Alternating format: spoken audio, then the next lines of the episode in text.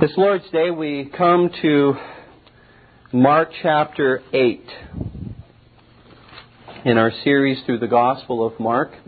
Mark chapter 8. What does the Lord intend in displaying His mighty acts in history? In other words, why does the Lord not only give us His Word, to hear and to obey, but also give to us His mighty acts in history to behold, His wonders to behold.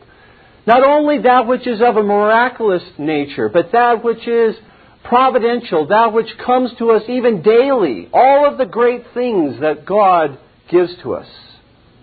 Why does He do so? We hope to answer that question as we proceed through the sermon this Lord's Day. The question, of course, assumes that God is indeed active in history and is active in the universe which He has created. For we are not deists, believing that God created all things and then retreated to heaven to allow the universe and the world to unwind no, our God, the one true living God, the God revealed in Holy Scripture, though infinite in being, wisdom, power, holiness, justice, goodness, and truth, is yet a God who is very near unto us. In fact, nearer than our own words unto us all those who are declared righteous through faith alone in the Lord Jesus Christ have been eternally elected in Christ, eternally known in Christ, eternally loved in Christ. And therefore, dear ones, history is simply the manifestation of God's glory in loving, in redeeming, in justifying, in sanctifying and in glorifying wretched sinners like you and me. Whether it be God's extraordinary acts of providence, that is, His miracles, or His ordinary acts of providence, that is, His daily provision for our needs, God is actively and personally at work in this world and in the lives of his people. Those who do not see God active in history are blind indeed. So this, this Lord's Day, dear ones, we shall see that Christ's miracles reveal three significant truths. First, his miracles reveal the compassion of Christ as we see in Mark chapter 8, verses 1 through 9. Secondly, Christ's miracles reveal the obstinacy of the Pharisees in Mark chapter 8, verses 10 through 13. And finally, the miracles of Christ reveal the weaknesses of Christ's disciples in Mark chapter 8, verses 14 through 21.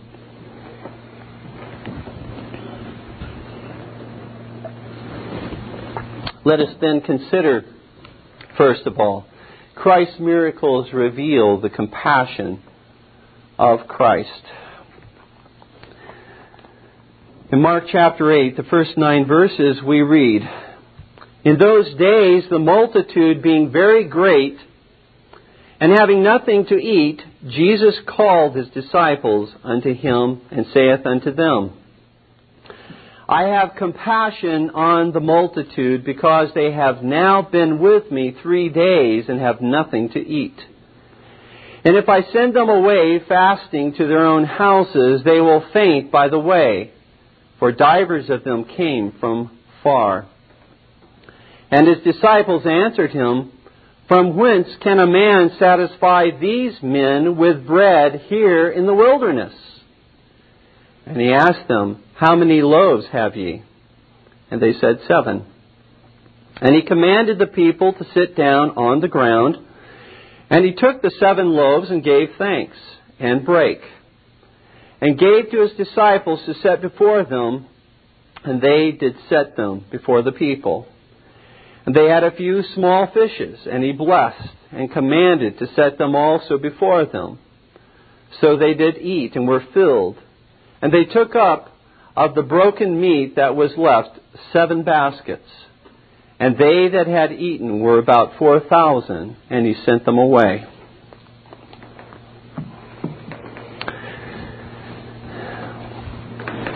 You will recall that the Lord, having returned from the area of Tyre and Sidon, first went to the eastern side of the Sea of Galilee, known as Decapolis. This was perhaps due to his desire to avoid immediate confrontation with the Pharisees, the Sadducees, and with Herod, who were on the west side of the Sea of Galilee, in the region known as Galilee. The Lord had a plan, dear ones, and a divine time schedule according to which He ministered. He avoided confrontation with his opponents when it did not serve the will of his Father. And I think, dear ones, we as well must learn that we must choose our battles over the truth wisely. Not every possible confrontation for the sake of the truth, truth is necessarily the wisest course of action on our parts, lest we spend our entire lives in nothing else but polemics, debating, even if it is the truth. If we are constantly confronting our opponents, then will we have time to feed the lambs in our own household? Or to feed the lambs within the church of Jesus Christ who earnestly and patiently wait to hear the truth of Christ? This requires wisdom on our part, and certainly the Lord had that wisdom and avoided the confrontations with the Pharisees because it was not his time. After healing the man who was deaf and who had the speech impediment by most unusual means, as we discovered last Lord's Day in Mark chapter 7, verses 31 through 37, the Lord yet ministering in the same region of Decapolis on the east side of the Sea of Galilee, again performs one of the most amazing miracles of all. He multiplies bread and fish to feed literally thousands. This time, there are 4,000 men besides women and children. You'll remember in Mark chapter 6, it, a very similar miracle. He had fed 5,000 besides women and children. Now, the question should probably arise in our minds here. Why would the Holy Spirit inspire Mark to record a miracle that was so similar to one he had previously recorded? What is the purpose in the Lord giving us another miracle of the same nature? Why did he give us this again? even though it may have happened in the life of Christ, why did the Holy Spirit see fit to include it again in this Gospel of, uh, Gospel of Mark?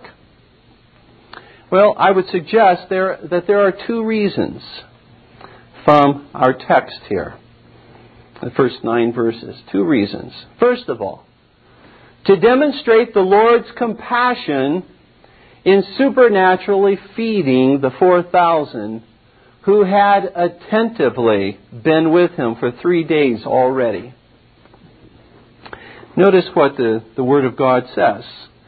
In those days, the multitude being very great and having nothing to eat, Jesus called his disciples unto him and saith unto them, I have compassion on the multitude. Now notice the word because. Because the reason, in other words, for the compassion that the Lord had upon this specific multitude is stated now. Because they have now been with me three days and have nothing to eat, And if I send them away fasting to their own houses, they will faint by the way, for divers of them came from far.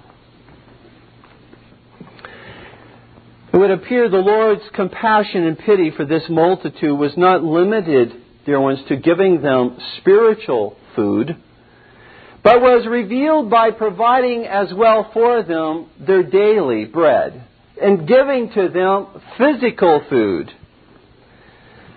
Had first demonstrated their spiritual appetite in hungering and thirsting for the, for the, for, for the Lord Jesus Christ, for His righteousness and His truth. And now the Lord has compassion upon those who have sacrificed, who have inconvenienced themselves, who are discomforted at this time, and without food, because they have been attentive to Him.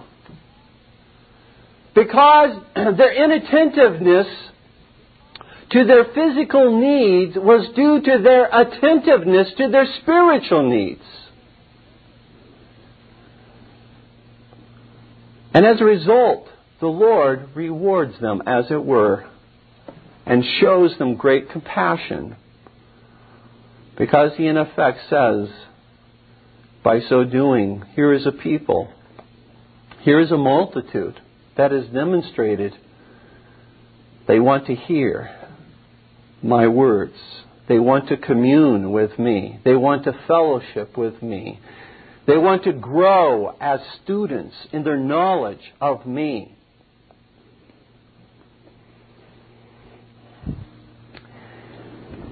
Would appear that these people had not been without food for all three days, perhaps having come from a distance, as the Lord says, that they packed with them necessities for a period of time, but now, for the most part, had run out of food. And the Lord recognizes this, realizes this. But these people, interestingly enough, didn't begin to simply leave. They didn't begin to meander away because they didn't have food. It was the Lord who, after the third day, recognized that they were without food, who then says, I have compassion on them. It's not because the crowd began to disperse. And the Lord said, Well, I better do something quick to keep these people here if I want to teach them these people wanted to stay when they were not about to leave. Again, this demonstrates a kind of hungering and thirsting on the part of this people, which should be so true in those who call upon the name of the Lord those who call themselves Christians and profess faith in the Lord Jesus Christ alone for their eternal salvation. One of the marks and one of the characteristics of those who are Christians is that there is within them that hungering and thirsting to know the Lord and to grow in the grace and in the knowledge of the Lord Jesus Christ. They realize they fall. They realize that they, they uh, sin against the Lord. They realize and acknowledge this. But in the midst of all of their weaknesses and their failures, they realize there was within me this principle. There is within me this appetite to know the Lord and to return to the Lord and to forsake my sins and turn from them and to embrace Christ and His forgiveness.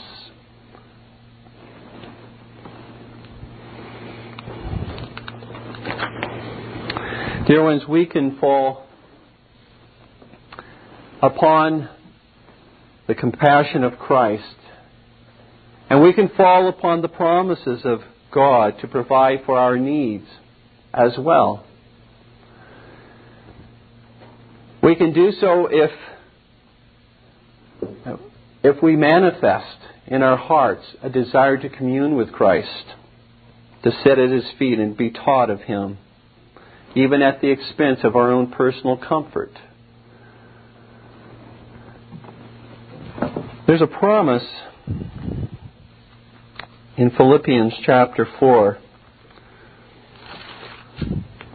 verse 19, that we hear quoted very often, but I fear is quoted out of context. But my God shall supply all your need according to his riches and glory by Christ Jesus.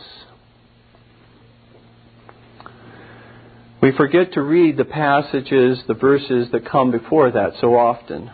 Because in those we find that this promise is issued because the Philippians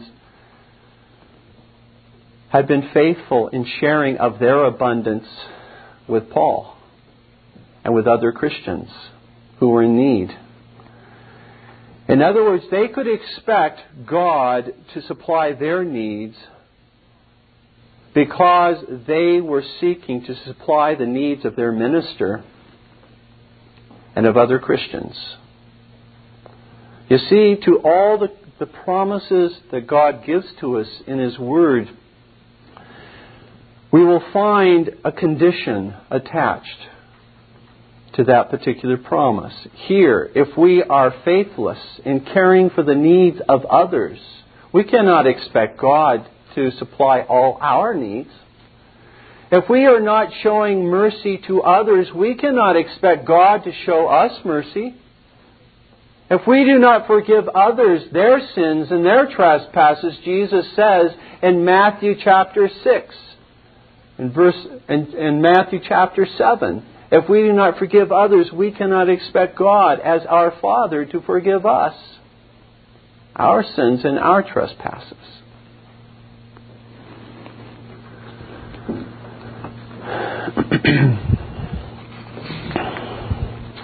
because the Philippians had been sowing faithfully in God's field, they could expect to reap a harvest of provision for their necessities from the Lord. And that's what we find, I would suggest to you, in this account of the 4,000. They had been sowing into the field by hungering and thirsting for Christ and His righteousness. They had been sowing by way of their time and their energy and sacrificing their comfort, and the Lord rewards them by granting to them their physical, their daily bread.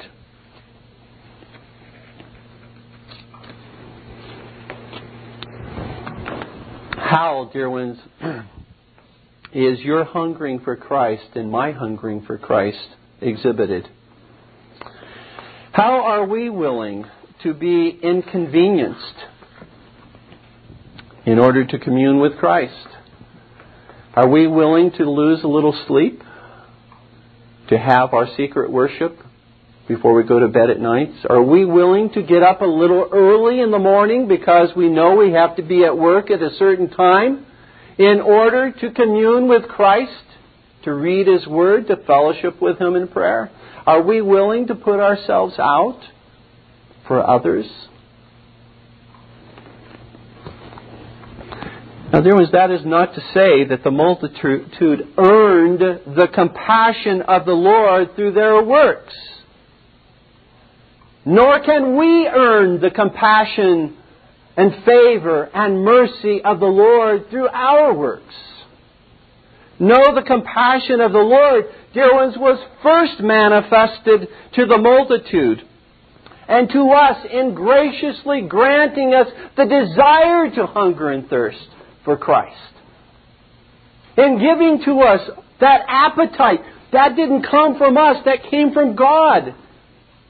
And so when He gives to us the gift of faith, the gift of hungering and thirsting for Him, and we simply hunger and thirst for Him, then He rewards us for our hungering and thirsting for Him. What an amazing God. What a merciful and gracious God that He rewards us for simply using what He blessed us with.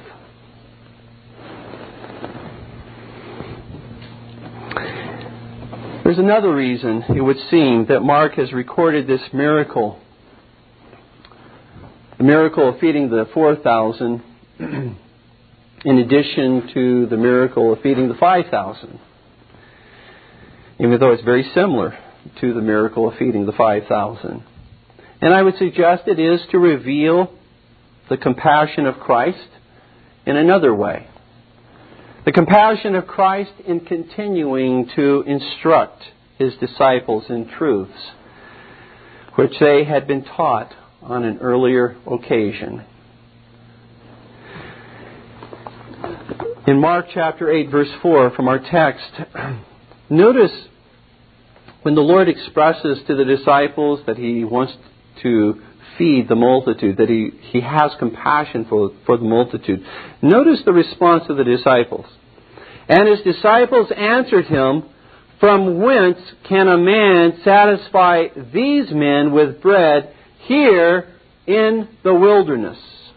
Question mark.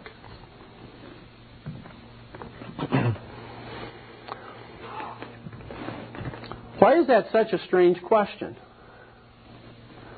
For the very reason that the Lord had just three or four months previously fed a larger multitude who were in as desperate of a situation and who miraculously multiplied bread and fish to feed them. The compassion of the Lord, dear ones, is manifested in that the Lord, it would appear, takes the disciples through the same miracle or a similar miracle in order to teach them the same lesson which they obviously had not learned before, but compassionately takes them through the same lesson again to teach them the same truth. I'm God. As the Lord Jesus Christ would be saying, I'm God, I'm able to supply the needs of people regardless of where they are, how many they are, what they have or they don't have. You see, the disciples were yet limiting the Son of God. How can we possibly feed all these people here in the midst of the wilderness? There's no town to go and buy bread. We can't send them out themselves to do so. We don't have enough money to do so. You see, these are similar questions that they were asking the first time around. the saying goes, misery loves comfort. And I think that we also take comfort in God's giving to us these particular illustrations of the disciples' sins. Because we realize we're in the exact same boat. We are continuously learning and being taught over and over and over again the same lessons. But you know, the Lord Jesus Christ is as merciful and compassionate to us as he was to that multitude to teach us these truths. Where's the harsh rebuke from the Lord in this particular case? Is none mentioned. It certainly could have been appropriate. The Lord certainly had reason to rebuke them very harshly at this point. Because their words that they spoke in Mark 8 4 are very, very similar to the words of the Israelites who wandered in the wilderness after having seen the mighty acts of God displayed on their behalf and being delivered out of Egypt, out of bondage, coming across the Red Sea on dry land, destroying their enemies. The people of Israel said in Psalm 78 19, as recorded by the psalmist, Yea, they spake against God. Here's what they said can God furnish a table in the wilderness? Can God furnish a table in the wilderness? Here the disciples are uttering very similar words. From whence can a man satisfy these men with bread here in the wilderness? I would suggest to you, dear ones, the rebuke in effect comes not so much in Christ's words, but in revealing his compassion to them by reminding them of how he provided earlier by doing it again.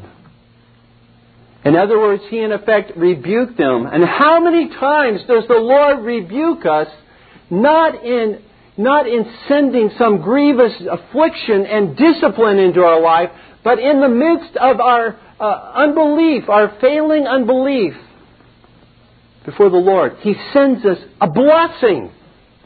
And then we yield in shame and from our eyes pour forth tears. Why didn't we believe the Lord? Why didn't we trust Him?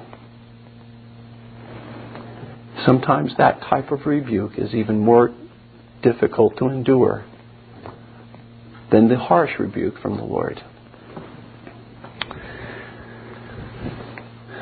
Dear ones, when we see the compassion of the Lord patiently working with His disciples to grow them up in Himself, how can we be so impatient and harsh in our treatment of one another? We're sinners alike, all in the same boat. We fail. We commit sin against the Lord our God. We fail one another. And yet we expect to hold a higher standard than God Himself does with us. God have mercy upon us for our lack of mercy and for our lack of impatience and not being willing to go over and over and over again those truths to teach our children, husbands, to teach our wives, and as ministers and elders to teach the congregation of God and you as the congregation to go over and over and teaching one another if that's necessary. Which brings us to our second main point.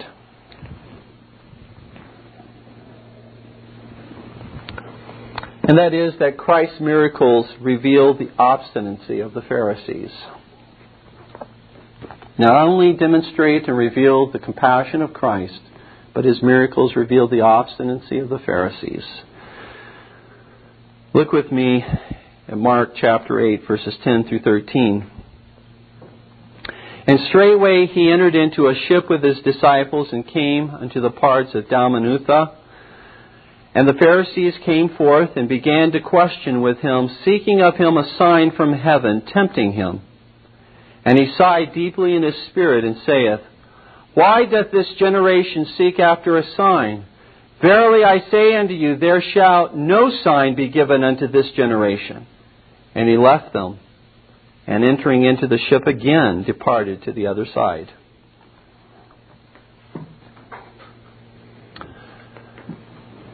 After feeding them at his table there in the wilderness, the Lord dismissed the multitude and immediately sailed to the west side of the Sea of Galilee, into the region of Galilee, where there awaited him a group of Pharisees and Sadducees, according to Mark, I'm sorry, Matthew 16:1, the parallel passage to the passage we're now looking at in Mark chapter 8. These uh, group, this group of Pharisees and Sadducees did not come to seek uh, answers to honest questions, but rather they sought to lay a snare and a trap for the Lord by putting to him certain questions that they believed they would be able to use against him subsequently in a court of law. They particularly asked that Christ show them a sign from heaven proving that he was sent by God. A sign from heaven. I would suggest that what they may have been particularly seeking in wanting a sign from heaven was a sign like that of Elijah the prophet to specifically call down fire from heaven for them to see. You remember Elijah on a couple occasions had fire come from heaven. Once on the Mount of Carmel, when fire came down and consumed the sacrifice which he had laid before the Lord. And on another occasion, well, actually a larger occasion, but three different incidents, when the king sent 50 men and ordered Elijah to appear before him. And he said, If I'm a prophet of God, let the fire of God proceed from heaven and consume you. And on two occasions it did that, consumed 50 soldiers. The third time, the captain was very, very wise and very polite with, with Elijah and was in effect saying, Please, uh, sir, will you come with me to, to see the king? Uh, and so they were spared. But this would appear to be the type of sign from heaven, call down fire from heaven that we might see it right now. Dear ones, not only were these religious leaders so blind that they would not believe the many miracles which the Lord had already performed, and of which they had themselves witnessed, no doubt, many of these miracles personally, or had heard of many other miracles which the Lord had performed. But now they also want Him to, to give them a particular miracle tailor made to their own tastes. In effect, send down fire from heaven. We want a sign from heaven. You see, here is where the rationalization and justification of unbelief leads. The obstinate and unbelieving are never, never satisfied with the evidence or the testimony that is presented to them.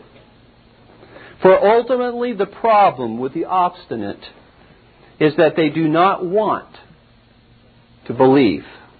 They do not want to be convinced of the truth. In order to show the willful obstinacy of the unbelieving, turn with me to Matthew chapter 27, verses 41 and 42. As one illustration of just where obstinacy and this blindness will lead. Matthew 27, verse 41. While Christ was hanging upon the cross, it says, Likewise all the chief priests, mocking him with the scribes and elders, said, He saved others, himself he cannot save. If he be the king of Israel, let him now come down from the cross, and we will believe him we will believe him.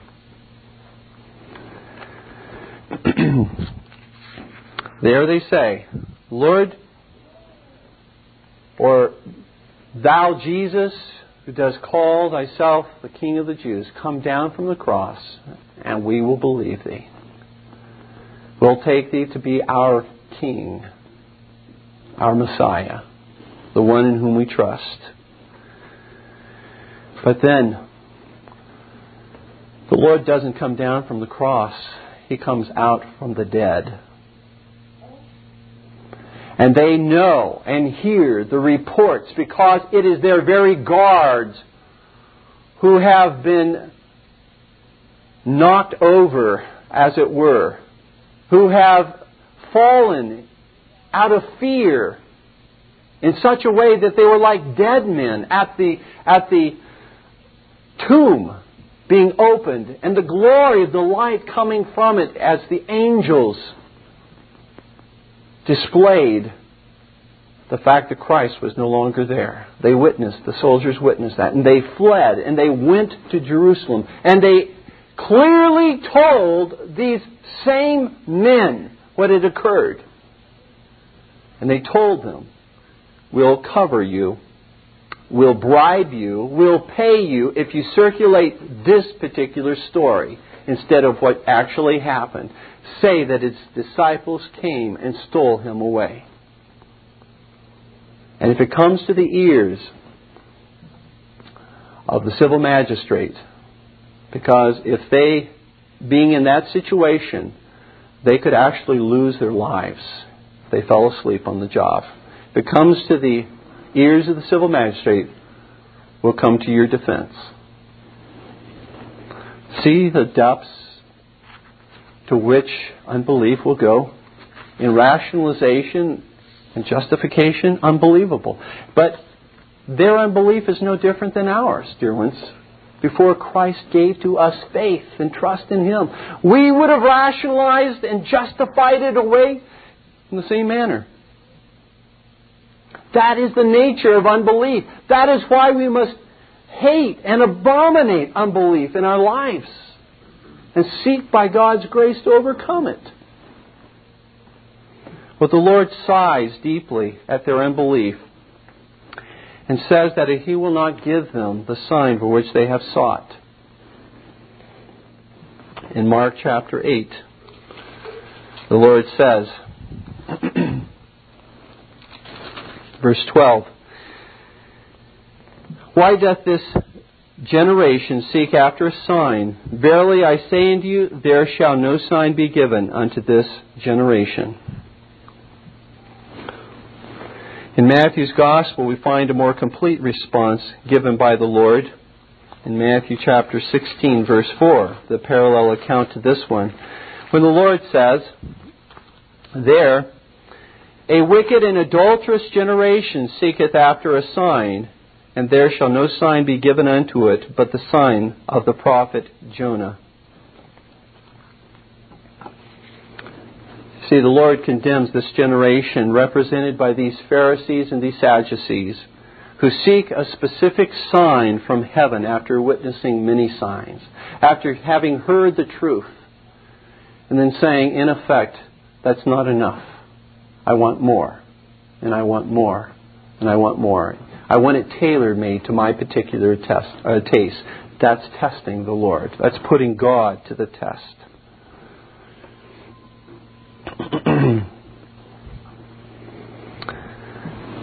the Lord, in effect, states that the sign of Jonah will be the supreme sign that he will give unto them. He will not give them a sign immediately. He will not call down fire from heaven. He'll not perform any wonder before the presence at that particular time. But he says, I'll give to you the sign of Jonah, that I am who I said I am. The sign of Jonah, as we just read in Matthew, that is that as Jonah was in the belly of the fish three days and three nights, so the Son of Man will be in the belly of the earth three days and three nights. In other words, the sign of Jonah was Christ's own resurrection. The fact that he is no longer in the grave, no one has ever produced his corpse, his bones, the grave was empty. And every particular argument that has been posed to explain that away in a rationalistic way falls by the wayside. In fact, there's a, there's a book called Who Moved the Stone, wherein an unbelieving attorney set out to disprove the resurrection of Christ. And through going through all of the possible explanations, as to how Christ's body could have been removed, came up with the only conclusion that Christ was raised from the dead and became a believer. As he realized Christianity is founded upon that truth, ultimately, we have and serve a living Christ. The sign of Jonah would show that Christ was who he said he was his own resurrection. Dear ones, the miracles of Christ reveal both the obstinacy of the enemies of Christ as well as the faith of the disciples of Christ. Because these very miracles that send the unbelievers into further blindness and obstinacy are the same miracles that draw the believer unto Jesus Christ to embrace Him.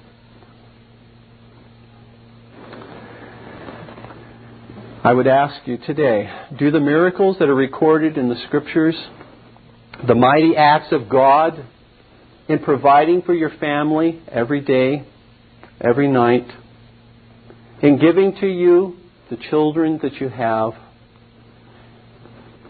in restraining you from various acts of wickedness and sin that He has preserved you from,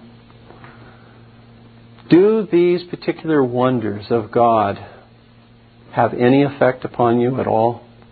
Do they put you in a neutral position?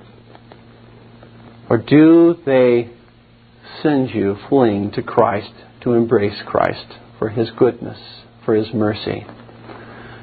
Remember, the Lord Jesus Christ said that He would have us either cold or hot, that He would spew us out of, our, out of His mouth if we are lukewarm and indifferent and unaffected by His truth and by the mighty acts which He has performed. If it does not affect you as you read the Scriptures concerning Christ's power, concerning His saving wonders and delivering His people, and in your own life and in your own family, if it does not affect you, there's a real problem.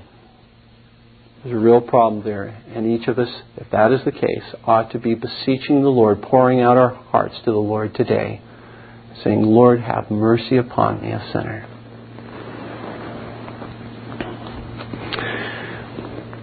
Before we move on to the last main point, let me simply ask Ought we, dear ones, to seek for miraculous signs as an evidence of those who are faithful ministers of Christ today?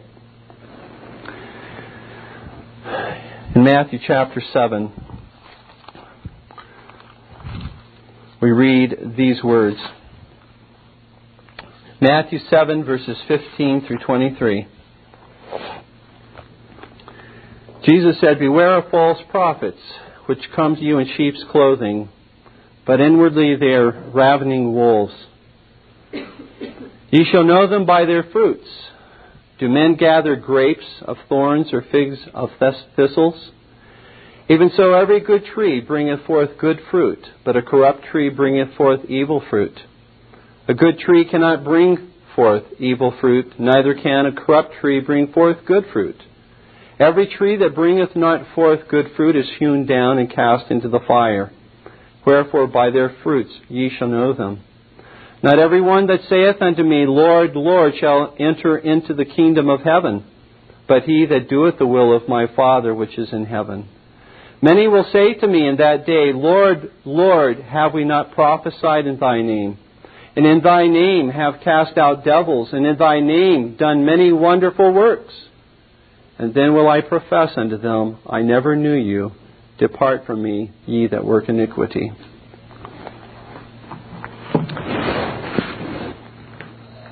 The Lord has given us in His Word an ample test by which to look at those ministers who profess to be ministers of Christ. Judge them by their fruits. Their fruits being their doctrine and their practice. Do they profess the truth?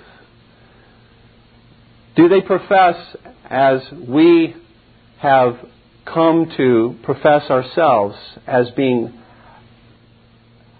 a faithful summary of the truth of God, the truth that we find, for example, in the Westminster Confession of Faith? Do they live that life as well? Do they practice and are they seeking to practice holiness and godliness?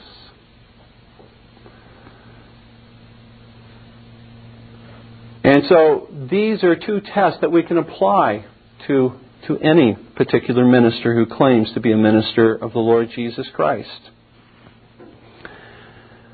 Although, the Lord, dear ones, is not limited in performing the miraculous in this age, should He so will it. Nevertheless, it is not by the miraculous sign and wonder that we will ultimately know the man whether he be of God or not, but by his doctrine and by his practice. In Deuteronomy chapter 13, verses 1 through 3, there the Lord says, If a prophet comes and he prophesies something to come to pass, and it comes to pass, just as he prophesied it. Yet, if he leads you into a doctrine that will lead you away from the one true living God and from the truth that's professed and believed and taught in the Word of God, then you're not to believe him and not to follow him, even if what he prophesied, even what he did was, we would say, of a miraculous nature. God does not put his stamp of approval upon those who lead people away from Christ, no matter what they may profess to be able to do by way of signs and wonders. Thus, secondly, Christ's miracles reveal the obstinacy of the Pharisees and all who will not turn to faith in Jesus Christ. And finally, the last point Christ's miracles reveal the weakness of Christ's disciples. In Mark chapter 8,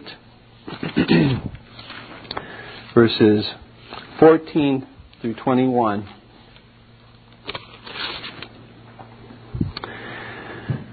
Now the disciples had forgotten to take bread, neither had they in the ship with them more than one loaf.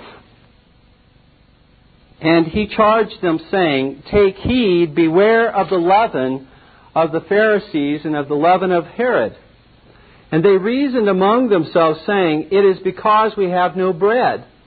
And when Jesus knew it, he saith unto them, Why reason ye, because ye have no bread? Perceive ye not yet, neither understand? Have ye your heart yet hardened? Having eyes, see ye not? And having ears, hear ye not? And do ye not remember? When I break the five loaves among five thousand, how many baskets full of fragments took ye up? They say unto him, Twelve. And when the seven among the four thousand, how many baskets full of fragments took ye up? And they said, Seven. And he said unto them, How is it that ye do not understand?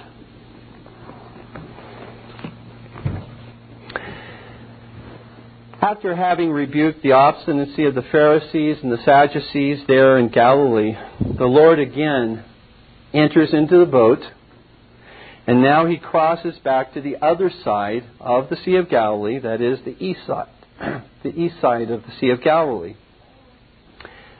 Apparently in the haste to leave the hostile Pharisees and Sadducees. And in the, in the haste to, to leave, the, uh, the disciples apparently had forgotten to make preparations by taking with them sufficient bread for their trip. Not that it was going to take them days to get across the Sea of Galilee, but uh, they uh, apparently had forgotten to bring any food except they had one loaf of bread with them there in the boat. And so this was an all consuming uh, worry and concern of theirs. Oh no, we forgot to bring bread. We forgot to prepare for this trip. All we have is this one loaf of bread. And since their mind was so consumed with the bread that they had forgotten to bring, they were ill prepared to deal with Christ's warning in Mark 8:15 when the Lord said, "Take heed, beware of the leaven of the Pharisees and of the leaven of Herod." We'll come back to the disciples in a moment, but what did the Lord mean by this warning? Take heed, beware of the leaven of the Pharisees and of the leaven of Herod. Well, leaven is an additive to the bread which makes the bread rise and become puffed up. The Lord was therefore warning the disciples concerning the corrupt teaching which the Pharisees and Herod had added to the truth of God, which caused them to become puffed up with pride in the sight of God and in the sight of man.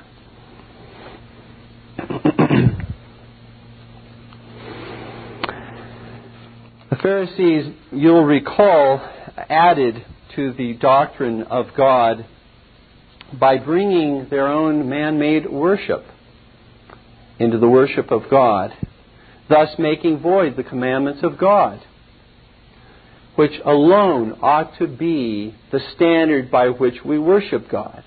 We do not worship God according to our will, according to our whims, according to even our sincerity in, in seeking to add to the worship of God. We worship according to His authorization, according to His commandments. The apostles condemn any other type of worship in Colossians chapter 2 verses 20 through 23 as will worship, worshiping according to man's will rather than according to God's will. The Lord Jesus had had said in, in Mark chapter 7, which we considered a few weeks ago, verses 1 through 13, that it was God's commandments that were to be our regulating principle within worship. The Pharisees also, you'll recall, placed their particular traditions alongside the commandments of God in authority. And in effect, Jesus said, when you place anything alongside God uh, God's word in authority, you put your tradition, you make void the commandment of God. And so, in effect, you, you then exalt that tradition above God's commandments.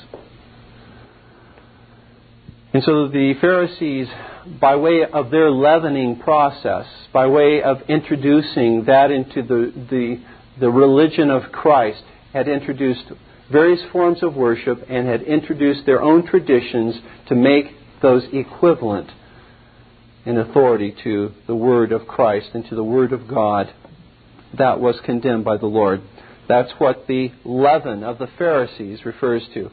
Now, in, in Matthew chapter 16, verse 12, where it says in Mark 8, verse 15, the leaven of the Pharisees and the, the leaven of Herod, it's interesting that Matthew says the leaven of the Pharisees and the leaven of the Sadducees instead of the leaven of Herod. I would submit to you that the reason that that's the case is that they are in effect synonymous. The leaven of Herod and the leaven, of the Sadducees was essentially the same corruption and pollution that was introduced into God's religion. Because the, the Herodians, the followers of Herod, this political party, had looked for every way to advance their political agenda through the religion of the Jews.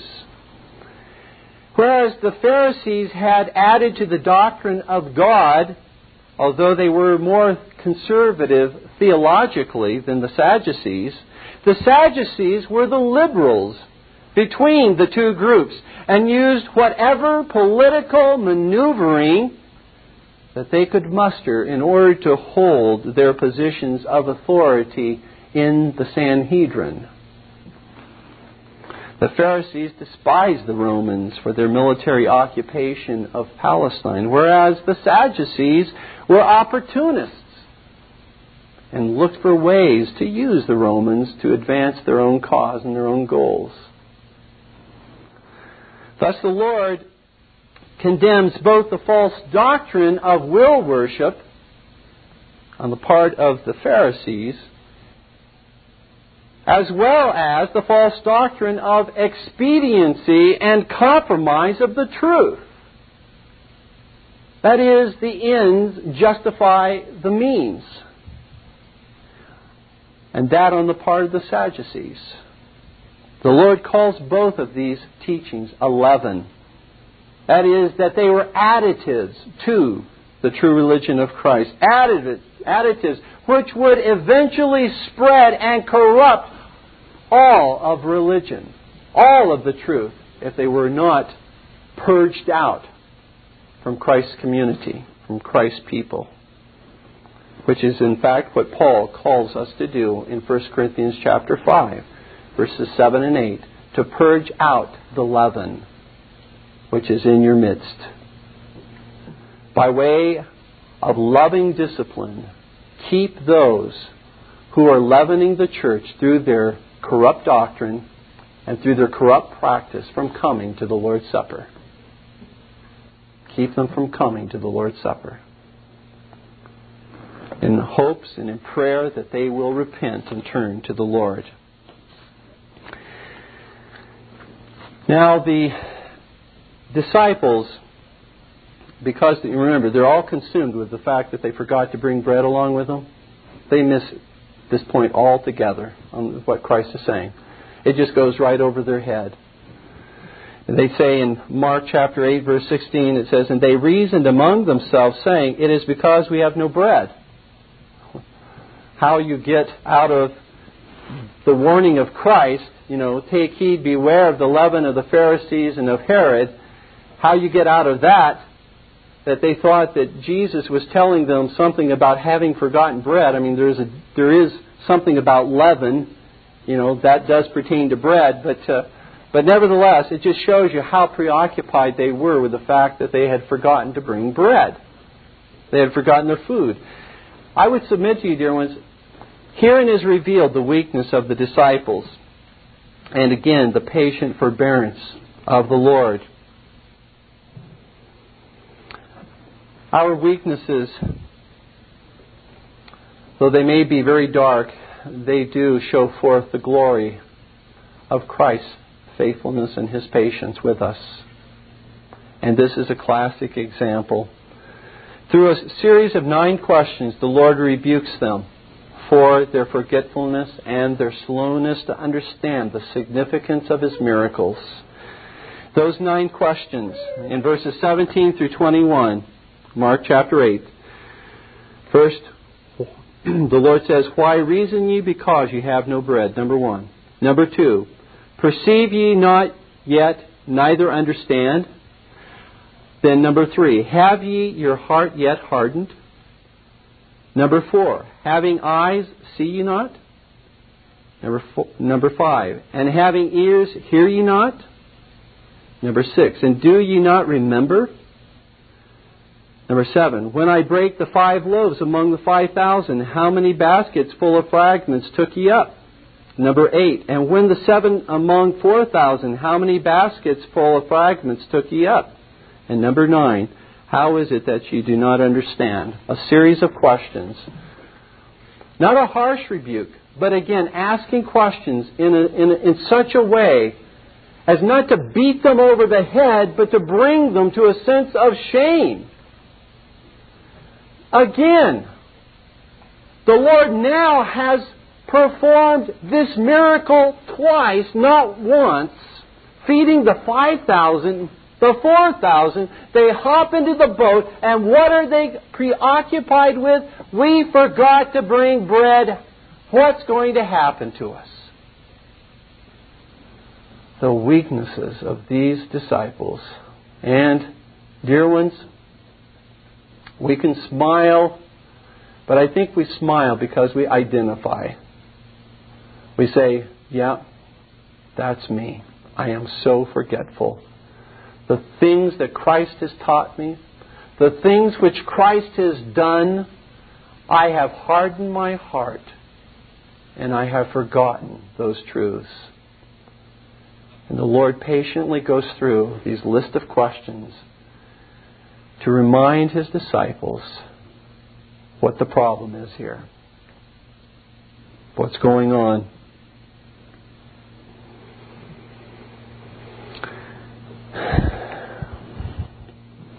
But I'd have you to see as we close today. You see the difference between the way in which the Lord related to the Pharisees and the way he related to the, his disciples here? There was unbelief on the part of both. But on the part of the Pharisees, it was an unbelief that proceeded from obstinacy, willful obstinacy. Whereas on the part of the disciples, it was an unbelief which proceeded from weakness. Weakness. The Lord will not quench the smoking flax, dear ones. He will not break the bruised reed. He will come to us in our weakness, and He will, as He ministered to the disciples, minister to us and continue to, because we are His and He is ours by covenant. And nothing can break that covenant. Nothing in this world, nothing outside of this world can break that covenant love which God has for His people, and which the Lord Jesus Christ will continue to patiently instruct them in, the, in His school. Yes, He will, He will admonish, He will rebuke, and He will at times even severely discipline and chasten. But He will also always do so because He loves us so much that He's not willing to leave us in that state, in that place, but to instruct us and teach us to grow in Him. In answer to our original question, why does the Lord give to us not only His Word to teach us, but give us His miracles, His mighty acts in history to teach us? That He might show us His compassion that he might reveal the obstinacy of the unbelieving and the faith of those who truly believe. And finally, that he might reveal our weaknesses and his faithfulness. Ought we not to treat one another with that same type of ministry in spite of weaknesses. God help us. Please stand with me in prayer.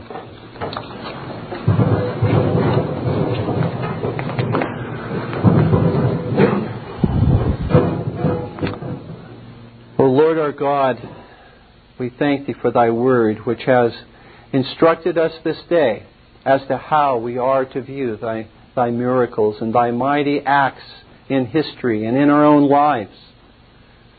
We pray, Father, that Thou would, would continue to show us Thy grace and mercy. O Lord, we are thankful that in Thy covenant Thou wilt not forsake us. And though we are very slow to learn and to understand, and though we harden our hearts at times and become forgetful of all that Thou hast done for us, O oh Lord, we plead with Thee, continue to send Thy Spirit, continue to break our hearts, continue to show us the light of Thy truth, continue to bring us to shame that we might again turn to Christ with tears of repentance and new obedience. And, O oh Lord, let us as well seek to show that same mercy which Thou hast shown to us, to one another, and being patient rather than harsh, and being faithful rather than cutting people off immediately. We ask our Lord that Thou would teach us to be able to recognize the difference between those who are living in obstinacy and those who are in weakness. For, Father, we are required to deal with people accordingly. We ask our, our Lord and our God that Thou would keep us from obstinacy and that, Father, Thou would keep us absolutely dependent upon our Savior, in whose name we pray. Amen. This Reformation audio track is a production of Still Waters Revival Books. You are welcome to make copies and give them to those in need. SWRB makes thousands of classic Reformation resources available, free and for sale, in audio, video, and printed formats. It is likely that the sermon or book that you just listened to is also available on cassette or video or as a printed book or booklet. Our many free resources, as well as our complete mail order catalog, containing thousands of classic and contemporary Puritan and Reformed books, tapes, and videos at great discounts, is on the web at www.swrb.com. We can also be reached by email at swrb at swrb.com, by phone at 780-450-3730, by fax at 780-468-1096, or by mail at 4710-37A Avenue, Edmonton, that's E D M O N T O N, Alberta, abbreviated capital A, capital B, Canada, T6L3T5. You may also request a free printed catalog. And remember that John Calvin, in defending the Reformation's regulative principle of worship, or what is sometimes called the scriptural law of worship, commenting on the words of God, which I commanded them not, neither came into my heart, from his commentary on Jeremiah 7:31, writes, God here cuts off from men every occasion for making evasions, since he condemns by this one phrase, I have not commanded them, whatever the Jews devised. There is then no other argument needed to condemn superstitions than that they are not commanded by God. For when men allow themselves to worship God according to their own fancies, and attend not to his commands, they pervert true religion. And if this principle was adopted by the papists, all those fictitious modes of worship in which they absurdly exercise themselves would fall to the ground. It is indeed a horrible thing for the papists to seek to discharge their duties towards God by performing their own superstitions. There is an immense number of them, as it is well known, and as it manifestly appears. Were they to admit this principle, that we cannot rightly worship God except by obeying His word, they would be delivered from their deep abyss of error. The prophet's words, then, are very important when he says that God had commanded no such thing, and that it never came to his mind, as though he had said that men assume too much wisdom when they devise what he never required, nay, what he never knew.